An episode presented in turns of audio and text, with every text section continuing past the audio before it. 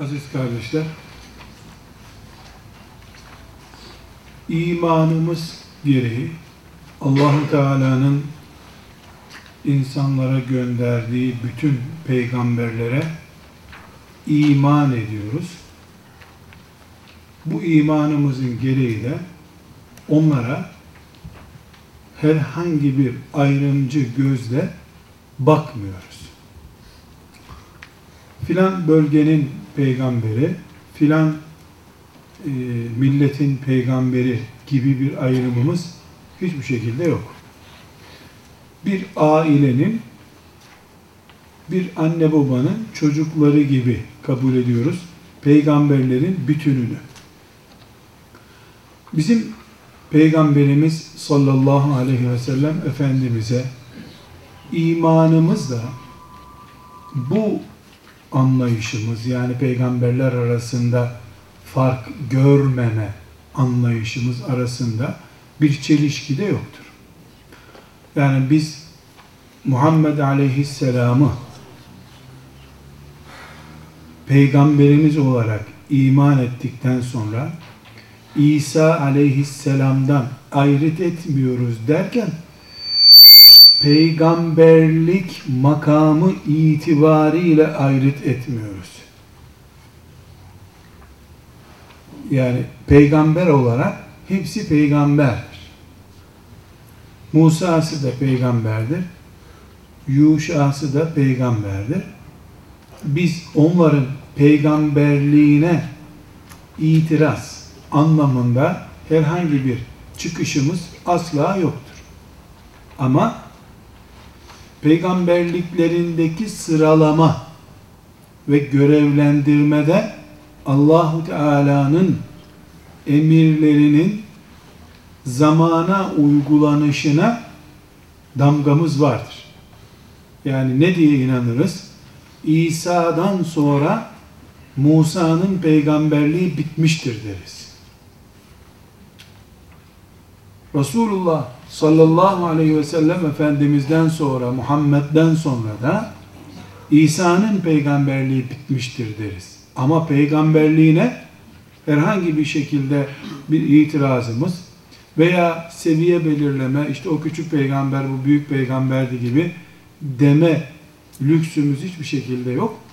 E, bizim e, bütün peygamberleri e, tasdik edişimiz, Allah'ın onları gönderdiğine dair olan imanımız her gün yatmadan önce bize okunmamız tavsiye edilen Bakara suresinin sondan ikinci ayetinde bize açık bir şekilde her gün tekrar ettiriliyor. Efendimiz sallallahu aleyhi ve sellem ne buyuruyor? Bakara suresinin son iki ayetini okuyana o gece onlar yeter buyuruyor. Bu ciddi bir iman tazelemesi çünkü. La nuferriku beyne ahadin min rusuli. Peygamberler arasında herhangi bir fark gözetmiyoruz biz. Yani Arapların peygamberi, Rumların peygamberi gibi böyle bir ayrım asla mümkün değil. Olması mümkün değil. Biz zaten elhamdülillah yapmıyoruz. Bu sıkıntı önceki ümmetlerin sıkıntısıdır. Çünkü onlardan sonra gelen peygamberlerin onların peygamberlerinin görevini sona erdirmesini kabullenemediler bir türlü. Biz elhamdülillah son peygamberin, ahir zaman peygamberin ümmeti olduğumuz için biz de zaten böyle bir sıkıntı elhamdülillah yok. Kardeşler bizim e, bütün peygamberlere iman etmemizin şüphesiz e, önemli hikmetleri var. Allah katında belli sebepler var. Ama bir açıdan bütün peygamberler ve biz paragrafını e, bir yere oturtmak istiyorum. Bizim Allah'a iman edenler olarak, müminler olarak peygamberlerin bütününe iman edişimizin bizim hayatımıza yansıyan bölümleri vardır. Biz bu yansıyan yani hayatımızda peygamberlere iman etmenin e, bize yansıması gereken bölümünü tahlil ederek neden 10 bin sene önce gelmiş bir peygamberle benim peygamberimi aynı paragrafta tutuyorum. Bunu çözmeye çalışacağım. Eğer peygamber Allah'a iman etmek ve cennete girecek şartları yapmayı sağlamak üzere insanlara gönderilmiş bir görevli ise benim peygamberim de Muhammed Aleyhisselam'sa ben ona iman ettim zaten. Elhamdülillah mesele bitti. Önce de varmış herhalde peygamberler filan diyemiyorum. Böyle değil bu iş. Açıyorum Kur'an-ı Kerim'i. Kur'an-ı Kerim'de bizden binlerce sene önce, on bin sene önce yaşamış peygamberlerin hayatlarına dair ayrıntılar var. Tafsilatlar var. Bir sürü peygamber ismi Kur'an-ı Kerim'de sure ismi olmuş. Özellikle bir sure bütün peygamberlerin adı kullanılarak Enbiya suresi diye belirtilmiş. Sadece Muhammed Aleyhisselam'dan söz etmiyor Kur'an-ı Kerim. Bütün peygamberlerin topluca izlendiği bir göz bize farklı şeyler sunacak ki Kur'an-ı Kerim siz peygamberinizin kıymetini bilin ha deyip bizi kendi peygamberimize daraltmıyor. Bütün peygamberlere özellikle iman etmemizi istiyor. Özellikle benim peygamberim aleyhissalatü vesselam son peygamber olduğu halde bütün peygamberleri e, bünyesinde cem etmiş, onlara ait yapıyı, çatıyı kurmuş birisi olduğu halde peygamberler arasında herhangi bir fark gözetmiyor olmamızı imanımızın şartı olarak bize e, ileri sürüyor. Ondan sonra da her akşam Müslümansan şu ayeti tekrar et diyor. Biz peygamberler arasında fark gözetmeyiz. La nuferriku beyne ehadin min rusuli deriz diyor. Burada tabi e, bu hikmeti yakalamanın bugüne yansıyan çok önemli boyutları var.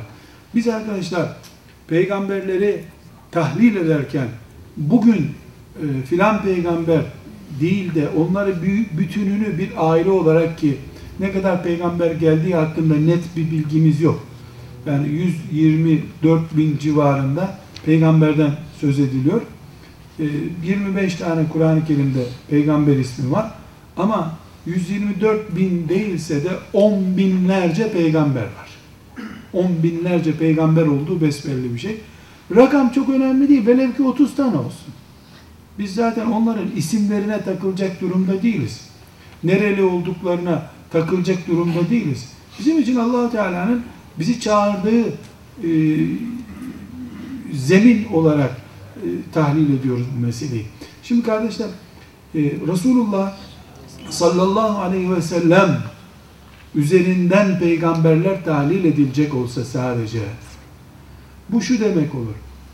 E, Arapları, Ebu Bekir'i, işte müşrikleri, müşrikleri gelenlerini yani Arap yarım adasına daraltılmış bir kitle üzerinden iman davasını anlamaya çalışmış olursun sen. İnsanlık hakkında bir veri elde etmek için sadece Arap Yarımadası yeterli bir zemin değil.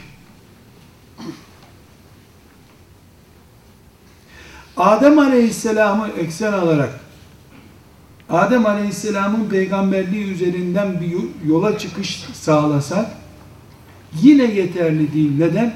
Adem'den sonra çok şey değişti. Bir defa insanlık Nuh Aleyhisselam'la beraber bir tufan geçirdi, sıfırlandı, yeniden insanlık çıktı ortaya. Adem, Nuh Aleyhisselam ikinci babalık yaptı. Yani Adem Aleyhisselam'ı, İdris Aleyhisselam'ı yani ilk e, bin yılın peygamberlerini örnek alarak da insan profili çıkarmamız mümkün değil. Biz bütün peygamberleri önümüze koyarak bütün peygamberlerin temsil ettiği davayı bir noktaya getirme imkanını daha çabuk buluruz. Adem Aleyhisselam'dan Resulullah sallallahu aleyhi ve sellem Efendimiz'e kadar olan peygamberlerin arasında Arap olanı var, olmayanı var, İbrani olanı var, başka ırklardan olanı var, beyazı var, siyahı var. Bütün insan kümesinin, insan e, çeşidinin her türlü ırkı, örneği vesairesi bulunan bir tablo üzerinden iman davasını anlayabiliriz. Bugün İslam namına, Müslümanlık namına mesafe kat etmek isteyenler, e, İslami hizmetler yapmak isteyenler, hatta hatta yani e, değil böyle bütün dünya çapında İslam çalışması yapmaya çalışan akrabalarının İslam'la ilişkilerinin boyutunu yakalamak isteyenler bile peygamberlerin üzerinden yaptıkları bir araştırmada çok iyi sonuçlara ulaşırlar. Yani bir insanın e, Allah'a davet ederken, namaza çağırırken, kelime-i tevhide çağırırken karşılaştığı refleksleri, insanların tepkilerini çözmesinde çok önemli bir örnek olarak peygamberler var bizim için. Neden? Çünkü binlerce peygamberin e, hayatının incelenmesinde karşımıza çıkacak tabloda mesela insanların paradan, maddeden nasıl etkilendiklerine dair ciddi bilgiler var Musa Aleyhisselam'da. Toplumun, toplum denen şeyin koyun sürüsü gibi sağa sola nasıl güdülebileceğinin örnekleri var Salih Aleyhisselam'ın kavminde. Kitle dediğin şey bugün bir taraf, yarın bir taraf olur filan peygamberde örneği var bunun. Direniş için ayağa kalkan insanların kritik anlarda nasıl yalnız kaldıklarına dair örnekler var peygamberlerde. Yani peygamberlerin hayatı sadece Mekke'den Medine'ye hicretten ibaret değil. Eğer biz Peygamber Efendimiz Aleyhisselam'ın üzerinden bir çıkış yapacak olsak yani çok dar bir anlamda çözmeye çalışmış oluruz ki o zaman İslam'ın karşılaştığı, imanın karşılaştığı sorunu Ebu Cehil'den ibaret zannedersin. Karun'u imha etmek zor. Karun diye bir sorun olmaz. Halbuki Karun Ebu Cehil faktörü kadar güçlü bir faktördür. Sadece Karun değil. Haman da öyledir. Yani bürokrasinin e, Allah'a imana ne kadar büyük engel oluşturduğunun örneği olarak Haman var ortada. Karun var. Siyasetin İslam'ın önünde nasıl engel oluşturabileceğine dair Firavun örneği var. Kur'an-ı Kerim yüzlerce ayetinde e, peygamberlerin karşılaştığı sorunları farklı üsluplarla anlatıyor. Bir İbrahim Aleyhisselam'ın bireysel mücadeleyi nasıl sürdürdüğünü anlatan ayetleri var. Sure ismi olmuş özellikle. Yani biz peygamberlerin hayatından iz sürerek ya da peygamberlerden bize intikal eden Kur'an ve hadis bilgilerinden yola çıkarak bugünü tahlil edebiliriz. Bugün iman konusundaki e, sıkıntıların nereden kaynaklandığını çözebiliriz. Çareler de bu şekilde üretebiliriz. Ve bir nokta daha özellikle şimdi e, şöyle bir tespitte bulunalım. E, İslami çalışma yapan cemaatler arasında e, mesela şöyle bir örnek vereyim. İnsanlara hemen sakal bırak diyelim mi? Bayansa çarşaf giy diyelim mi? Yani İslam'ın neresinden başlayalım insanlara anlatmaya? Hemen sabah namazından başla. Beş vakit kılmıyorsan cuma ile olmaz. Yani hem sabah namazı kılmadın utanmadan cumaya gittin diyelim mi insanlara? Bu soru yıllarca tartışılır. Şimdi bir grup Müslümana bakarsın size örnek verir der ki işte Medine'de Efendimiz sallallahu aleyhi ve sellem camiye cemaate gelmeyenlerin evini yakacağım demişti. Eee demek ki Cuma namazına gitmek paçayı kurtarmıyor. Örnek mi örnek. Öbür taraftan 13 sene hiç namaz kıldırmadı kimseye ama Mekke'de. Diye bir çıkış yapıyor öbürü. Dolayısıyla bırak adam içkisini, içki içsin, alkol kullansın, zararı yok. Hele bir iman etsin bakalım. Örneğin ne senin? E, Peygamber Efendimiz Mekke'de kimseye bir şey dememişti. Yani bir e, sadece Mekke'den Medine'den ibaret bir nübüvvet anlayışıyla yola çıktığımızda kendimizi boşu boşuna daraltmış oluruz. Halbuki on binlerce peygamberin ortak davasından söz ediyor Kur'an-ı Kerim. Bu ortak davanın en önemli mesajları nedir? Bir, Kur'an ısrarla bütün peygamberlerin en büyük mücadelesinin tevhid mücadelesi olduğunu söylüyor. Peygamberler arasında şeriat farklılıkları var ama tevhid farkı yoktur. Ne demek şeriat farklılıkları? Bu peygamberin emrettiği namazla bu peygamberin emrettiği namaz arasında fark var. Bu peygamberin evlilikle ilgili ahkamıyla bu peygamberin evlilik ahkamı arasında fark var. Ama hiçbir peygamberin la ilahe illallah'ta farkı yoktur. Bütün peygamberler şirkle mücadele etmişlerdir. Putla mücadele etmişlerdir. İnsanlığın temel sorunu tevhid sorunudur. On binlerce peygamber ilk hedef olarak namaz kılmayı değil, Allah'a iman etmeyi esas almıştır. Tevhid en büyük esastır. Allah'tan başka ilah yok. Sadece Allah var. Bu prensip sağlandıktan sonra filan peygamberin Musa Aleyhisselam'ın şeriatında hayvanların e, butundan yemek yapmak haramdı. Bu şeriatta haram değil. Ayrıntılarda farklar var. Musa Aleyhisselam'ın şeriatıyla Resulullah sallallahu aleyhi ve sellemin şeriatı arasında çok farklar var. İmanda hiçbir fark yok ama. La ilahe illallah aynı. La ilahe illallah'ta değişiklik yok. Dolayısıyla insanlığın zamanla gelişimine göre şeriatta gelişme olmuş.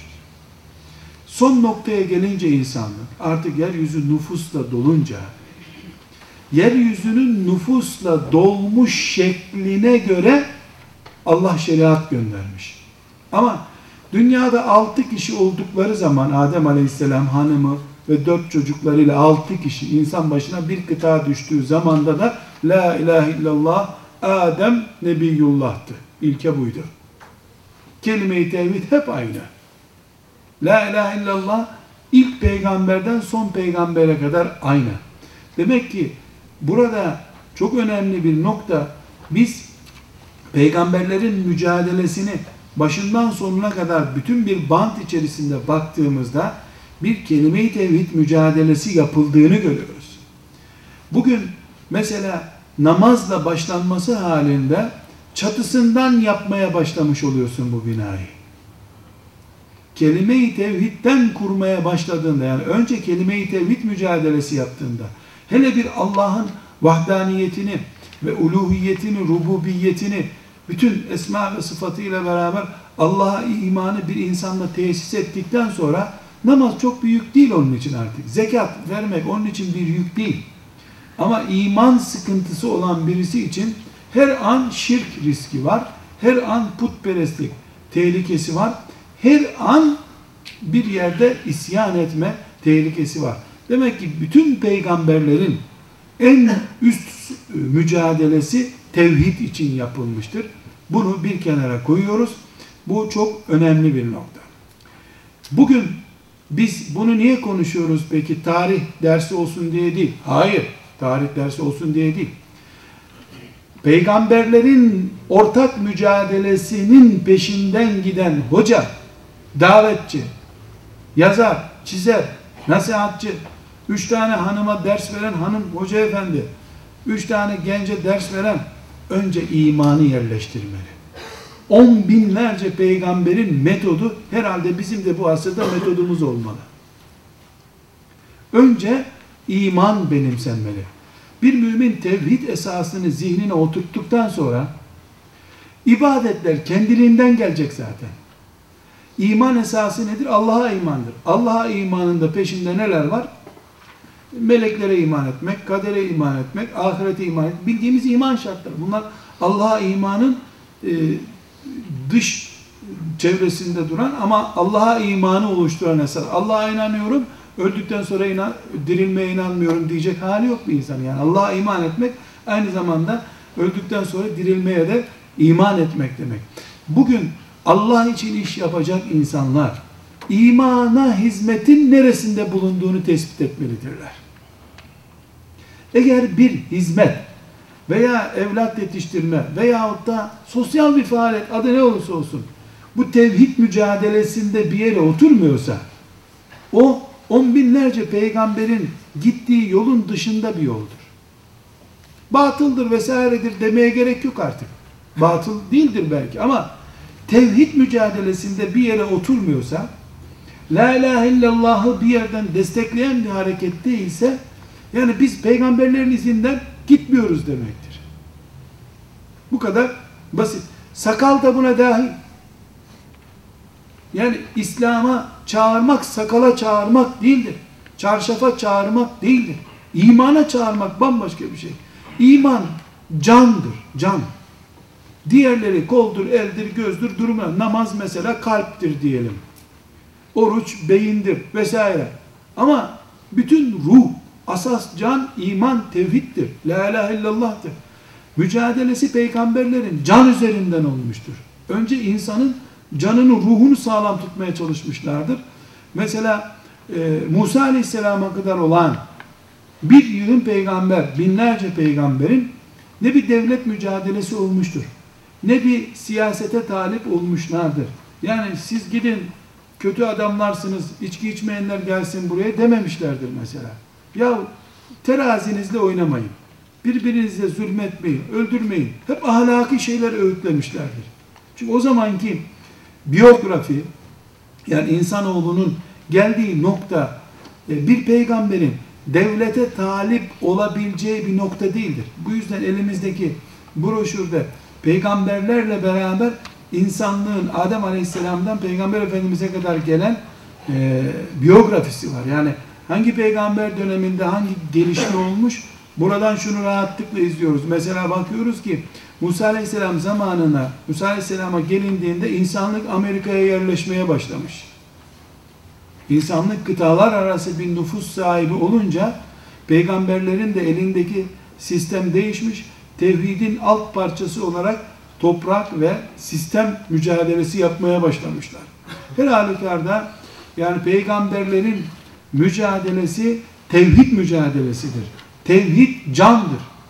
O can sağlandıktan sonra la ilahe illallah'a teslimiyet sağlandıktan sonra el, kol, diğer organlar yani ibadetler, teferruat vesaire bunlar zaten kendiliğinden vücut kendi kendini de tamir ederek ayakta tutabiliyor veya küçük bir sinyalle insan bunlara meyledebiliyor. Kardeşler ikinci Allah'a davet eden insanlar olarak ailesine hükmetmek isteyen insanlar olarak bir dernekte bir e, merkezde vazife yapmak isteyenler olarak köyüne şekil vermek isteyen insanlar olarak yani imanını dert edinmiş Allah için bir şeyler yaparak bu dünyada e, hayırlı bir iz bırakıp gitmek isteyen herkes için en önemli prensiplerden biri Allah asla bir meleği peygamber olarak göndermedi. Cinlerden de peygamber yok, kadınlardan da peygamber yok. Peygamberlerin en temel özelliği olağanüstü olmayışlarıdır. Bir gün insanlar gökten düşmüş bir adam görmediler. Bir ana doğurdu muhakkak. Ve bunların hepsi erkek oldular. Böyle kılıçla kesiyorsun hiçbir yeri kesilmiyor. Öyle bir peygamber de yok. Olağanüstü harikalar ürünü bir peygamber yok. Hepsi insan. Hepsi çalışarak alın teriyle yaşamışlar. Hepsi aile geçindirmişler. Hepsi vefalı, ahlaklı insanlar olarak sevilmişler. Bu ne biliyor musunuz?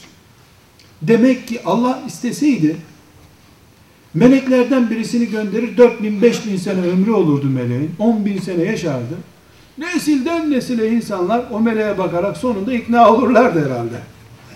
On binlerce nesil ölmüş, o yaşıyor. Demek ki bu Allah'ın gönderdiği birisi diye inanırlardı. Ama insanlar o zaman teslim olurlardı, ikna olmazlardı. Allah ise iman ederken insanları ikna etmeyi istemiştir. Çok fark var ikisi arasında. Yani bir çocuğu karşınıza alıyorsunuz, uzun da bir çubuk elinizde ödev yapıyor musun, yapmıyor musun? Tabii yapıyorum diyor, yapıyor ödevini. Bu teslim olmaktır. Ödevini yapıyor. Öbür çocuğu da ödev yapmasının kendisi için ne kadar yararlı olduğu konusunda zamanında ikna ediyorsunuz. Kendi ödevini kendisi yapıyor. Bu ikincisi imandır.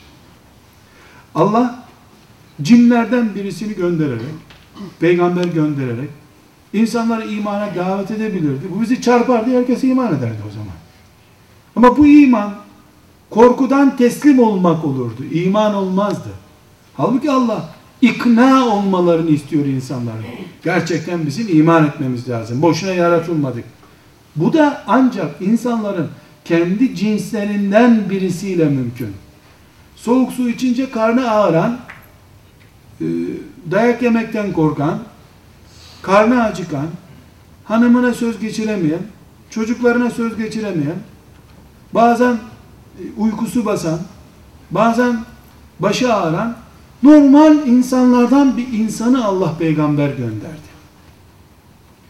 Ve peygamberler 24 saat mucize göstermediler arkadaşlar. Her peygamberin bir mucizesi var. Bilemedin iki mucizesi var. Saat başı her saat saati beş gece haber bülteni gibi mucize bülteni yok peygamberlerde. Peygamberler insanları karşılarına alarak ikna ederek, anlatarak makul bir şekilde aklını çalıştırarak iman ettirdiler. İman ettirmeye çalıştılar. Nuh Aleyhisselam 950 sene uğraştı bunun için. Nuh Aleyhisselam'ın dua gücü olduğunu kendi de biliyordu, herkes de biliyordu. Ama 950 sene üzerine yeter ya Rabbi ben yoruldum dedi. 9. senede de e, beddua edip korkudan herkesi iman ettirebilirdi. Çok önemli bir nokta arkadaşlar. Bugüne taşıyacağız bunu şimdi. Yani peygamberler olağanüstü kimseler değiller. Bir ananın karnında 9 ay durmuş insanlar onlar. Ve özellikle hepsi erkek. Erkeklerden peygamber. Çünkü kadının kendisinde cazibe var zaten. Taraftar toplayabilir. O da yok peygamberlerde. Olağanüstü değiller. Ve şunu unutmayalım. Peygamberler mucize gösterdiler. Ama 200 sene görev yapan peygamber var. 50 sene görev yapan peygamber var. Bir mucize göstermiş 50 senede. Saat başı mucize de yok. Çünkü mucize bir tür insanları teslim olmaya zorlanmaktır. Elinle işaret ediyorsun. Mezardaki adam kalkıyor. Musa, İsa Aleyhisselam'da oldu nitekim. Eliyle işaret etti. Mezardaki adam kalktı. Sen kimin çocuğusun? Filancanın çocuğum. Ne zaman öldün dedi. Üç asır oldu öyle dedi. Tekrar düştü adam. Gözleriyle gördüler bunu. Ama yüz defa yapmadı böyle İsa Aleyhisselam. Yani bir defa yaptı. Küçük bir projektör gibi yandı mucizesi söndü sonra. Ebedi mucize gösteren Resulullah sallallahu aleyhi ve sellem'dir. O da Kur'an'dır mucizesi. Onun da nasıl mucize olduğunu müminler bile hala anlamadılar. Yani bırak öyle ölü diriltmek gibi bir mucize değil. Bunun neresi mucize? Açıyorsun sayfaları okuyorsun işte. Hala müminler bile öyle düşünüyorlar. Şimdi kardeşler on binlerce peygamberin temel karakterlerinden birinden söz ediyoruz. Diyoruz ki bu temel karakter insandılar. Olağanüstü bir meziyetleri, yetenekleri yoktu. Çok önemli bir ayrıntı. Allah'a davette peygamberler bu davanın öncüleri mi? Peygamberler bu davayı başlatmadılar mı? Tamam. Biz peygamberlerin peşinden gitmiyor muyuz? Evet. Demek ki peygamberlerin davası peygamber mantığıyla sürdürülecekse eğer kerametlere, uçtu kaçtılara güvenerek Allah'a çağırmayacaksın. İknaya güvenerek Allah'a çağıracaksın. Peygamberler mucizeleriyle zaten mucize görüp de iman eden olmadı. Eğer mucize ile insanoğlu teslim olup iman edecek olsaydı en çok mucizeyi gören İsrailoğullarıdır. Saf mümin olarak ölmeleri lazımdı. Her gördükleri mucizeden sonra biraz daha şımardılar. Daha fena oldular. Müşrikler de Resulullah sallallahu aleyhi ve sellem Efendimizin bir sürü mucizesini gördüler hiç iman etmediler. Ebu Bekir hiçbir şey görmeden iman etti. Hatice radıyallahu anh'a hiçbir şey görmeden iman etti. Müşrikler gördüler gene iman etmediler. Geldiler görmeden iman eden Ebu Bekir'le eğlenmeye kalktılar bu sefer. Burada kardeşler bizim davamız peygamberlerin davasıdır. Ve bu dava insan davasıdır. İnsan da ikna olarak bir işi yaptığı zaman ona iman etmek denir. Bu yüzden Kur'an-ı Kerim bir sürü ayetinde niye kafanızı çalıştırmıyorsunuz, aklınızı niye çalıştırmıyorsunuz diye defalarca uyarıyor. Bu uyarılar niye yapılıyor? Bu uyarılar niye yapılıyor? İnsan ikna edilmesi halinde başarılı olur da onun için. Aksi takdirde eğer peygamberler mesela meleklerden olsalardı ya da hiç hastalanmayan, hastalanınca tutuyor üstüne hemen iyi oluyor. Gidiyor bir yerde bir ot buluyor, onu yiyor hemen iyi. Böyle bir durum olsaydı insanlar kıyamet günü ne diyeceklerdi?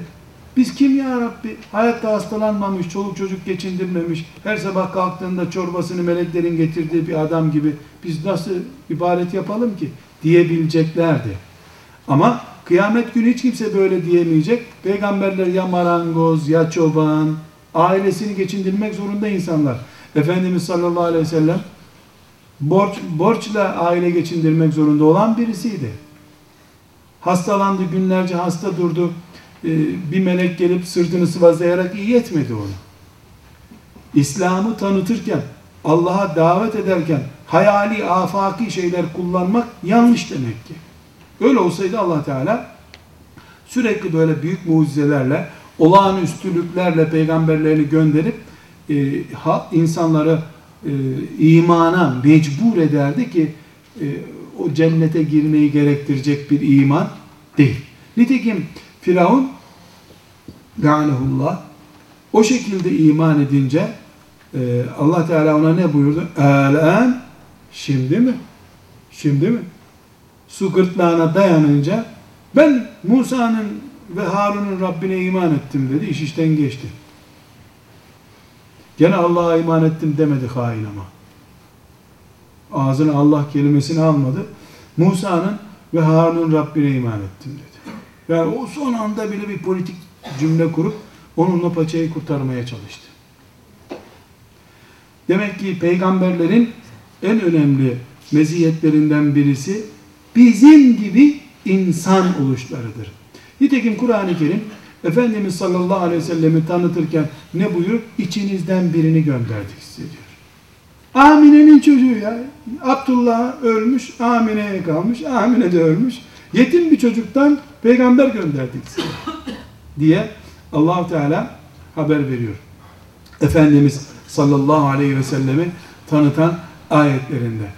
Bir başka mesele kardeşler, peygamberlerin bütününü incelediğimizde, peygamberler Allah tarafından gönderilmiş oldukları halde arkalarında Cebrail'i bildikleri halde insanlar da bunu aslında bildikleri halde Kur'an-ı Kerim وَجَحَدُوا بِهَا وَاِسْتَيْقَنَتْهَا اَنْفُسُهُمْ diyor. Onlar aslında kalpleri inanıyor bu sözlerin doğru olduğuna. inat olsun diye böyle söylüyorlar Allah buyuruyor. Yani Kur'an'la sabit ki Musa Aleyhisselam'ın doğru söylediğini onlar biliyorlardı. İsa Aleyhisselam'ın doğru söylediğine inanıyorlar. Çünkü her peygamber ahlaklı, herkesin sevdiği kimseler, böyle zıt bir insandan peygamber gelmediği için, herkesin benimsediği vefalı insanlar peygamber oldular. Dolayısıyla insanlar biliyorlardı, her peygamber bu vasıfları taşıyordu. Buna rağmen insanlar, e, toplumlar hiçbir zaman hiçbir peygambere İyi ki sen geldin. Biz de önümüze bir önder arıyorduk demediler. Seni kim gönderdi? Her peygamberin duyduğu ilk cümle budur. Niye geldin? Keyfimizi mi bozacaksın? Sen bizim siyasetimizde gözün var. Siyasete bulaşacaksın. Senin derdin iktidarı ele geçirmek. Her peygambere söylenmiş sözler bunlar. Sen huzurumuzu kaçırıyorsun. Her peygamber ciddi bir tepkiyle karşılaşmıştır. Bu tepkiler üç noktada toplanıyor. Birincisi o toplumun idaresini elinde bulunduran, insanların üzerinde sömürü odağı kurmuş olan güçler, Kur'an-ı Kerim'in melek dediği kadro peygamberlere karşı çıkmış. En büyük engeli peygamberler bu adamlardan görmüşler. İmkanları gidecek ellerinden. Köleleştirmişler insanları, sömürüyorlar. Sömürü tezgahları bozulacak diye endişelenmişler. İkincisi insanların örf ve adetleri ciddi engel olmuş. Ne der millet? Çok ayıp olur. Yıllardır biz böyle alıştık şeklinde bir engel var ortada. Bir de e, peygamberlerin ne hikmettir gönderildiklerinde yakın akrabasından çok işkence görmüşler. Yani bizim amca çocuklarından değil öbür amca çocuklarından. Efendimiz sallallahu aleyhi ve sellem için Ebu Cehil ne diyor? Yani Allah bula bula o adamı mı buldu diyor. Bizim sülale daha güçlü bir sülale. Mantık çok kötü. Yani muhtar seçiliyor da bizim sülale kalabalık. Niye bizim muhtardan seçilmiyor? O mantıkla bakmışlar. Peygamberler bu anlamda çok ciddi bir tepkiyle, zalim kadroyla karşılaşmışlar. Bütün peygamberlerin ortak karakteri ve kaderidir bu arkadaşlar. Ama bütün peygamberler bu büyük direnişe, ilk andaki hamleye karşı aynı şekilde söz birliği etmiş gibi pes etmemişlerdir. Lan ben sizi cennete çağırmak için geldim bir de bana karşı çıkıyorsunuz. Lazım değil ya ben de gider öbür tarafta peygamberlik yaparım dememişlerdir. Sanki hoş geldin der gibi tekrar gitmişler. Hakaret edip bağırıp çağırmışlar, küfür etmişler, sövmüşler, deli, şair, sahtekar, sihirbaz ağzına geleni söylemişler. Akşam gitmiş yatmış, sabahleyin bir daha gitmiş. Akşam bir daha gitmiş. 10 sene, 20 sene, 60 sene, 200 sene, 400 sene, 800 sene, 900 sene, 950 sene gitmiş gelmiş böyle. Sanki adama ikram ediyorlarmış gibi ayaklarına gidiyor. O onlara sövüyor, o gidiyor. Onlar hakaret ediyor, o gidiyor. Bütün peygamberlerin ortak karakteri bu. Yani sempatiyle karşılanmamışlar, umutla üzerlerine gitmiş o onların. Bütün on binlerce peygamberin temel karakteri. Pes eden peygamber yok. 10 sene, 20 sene, 30 sene mesela Yunus Aleyhisselam Kur'an-ı Kerim'in verdiği örneklerden en e, olmaması gerekeni yapmış bir peygamber. 30 sene sonra bir kişi iman etmediği için çekmiş gitmiş lan bu millete yani şöyle bir mola vereyim diye çekmiş sahile gitmiş. 30 sene arkadaşlar 100 bin nüfuslu bir kasabada 30 senede iki kişi iman etmiyor, iki kişi doğru söylüyorsun demiyor sana. Yani insanın tahammül etmesi çok zor bir şey. Tekrar bu üçüncü noktayı vurguluyorum arkadaşlar. On binlerce peygamberin kaderi tepki görmek olmuş, dışlanmak olmuş. Gider gitmez insanlara hadi be sen niye geldin denmiş. Ama hepsinin karakteri sabır, sebatla devam etmek olmuş. Yılmamışlar, usanmamışlar, umutsuz kalmamışlar. Bütün peygamberlerde temel karakter bu. Allah'a davet eğer peygamberlerin yolu üzerindense hiç kimse kendisini beş tane çocuğunu karşısına alacak yavrum bak biz bir defa Müslümanız tamam mı? Biz bu Müslümanlığımızı yaşamak istiyoruz. Biz şöyle değiliz, böyle değiliz. Tamam, saat 9'dan itibaren İslami hayata geçiş yapılmıştır. Hepimiz için hayırlı uğurlu olsun. Açılış içinde annen bir tatlı yapsın. Hadi bakalım. Böyle değil arkadaşlar, böyle değil. Bu hiçbir peygambere nasip olmamış. Öyle olacak olsa zaten kalbine ilham eder Allah onun sabahleyin çocuk beş vakit namaza başlar kalkarken. Bu bir mücadele işidir. 50 sene, 80 sene, 90 sene uğraşıp iki kişiyle Allah'ın huzuruna giden peygamber var. Bir kişiyle giden var diyor Efendimiz sallallahu aleyhi ve sellem. Yani peygamberlerin davasının sahibi bir Müslüman olmak, bunlardan kendimize ders çıkarmak anlamındadır. Hiçbir peygamber çile çekmeden peygamberliğini ifa edip Rabbinin huzuruna gidememiştir. En ağır çilelere talip oldular. En ağır işkencelere talip oldu. Öldürüleni oldu, dayak yiyeni oldu, sürgüne atılanı oldu, iftiraya atılanı oldu. Yani bir defa düşününüz arkadaşlar, Musa Aleyhisselam gibi bir peygambere zina iftirasında bulunmuş Yahudiler. Ahlaksız bir kadına para vermiş Karun. Musa şurada vaaz ediyor, sustur onu demişler. O da gitmiş. Musa demiş sen Allah'tan bahsediyorsun ama dün neredeydik biz seninle demiş. Ne yapacaksın şimdi? Ölüm mü beter Musa için bu mu beter? Bir peygamber, Kelimullah, Allah'ın sevdiği beş büyük peygamberden biri ne yapabilir? Ne edebilir Musa Aleyhisselam? Lut Aleyhisselam'a, kendi peygamberleri Davut Aleyhisselam'a yaptıkları iftiralar böyle bir mikrofonun önünde konuşulur şeyler değil arkadaşlar. Burada bir de uydurdukları Tevrat'a yazıyor hainler. Bir babaya yapılabilecek yeryüzünün en çirkin iftirasını peygamberlerine yapmışlar. Yani peygamberler öyle medyada kötü haberler çıktığı için morali kırılan hocaları filan örnek alsalardı bu iman davası bu asırlara kadar gelmezdi herhalde. Hiçbir şekilde şimdi eğer medya yoluyla insanlar birbirlerini etkiliyorlarsa o zaman da dünyanın nüfusu zaten kaç kişiydi ki bir fısıldı bütün şehri bir saat içinde dolaşıyordu. Yani e, ahlaklı, vefalı, terbiyeli, Cebrail'le oturmuş kalkmış insanlar olarak her türlü işkenceye katlandılar. Sabrettiler.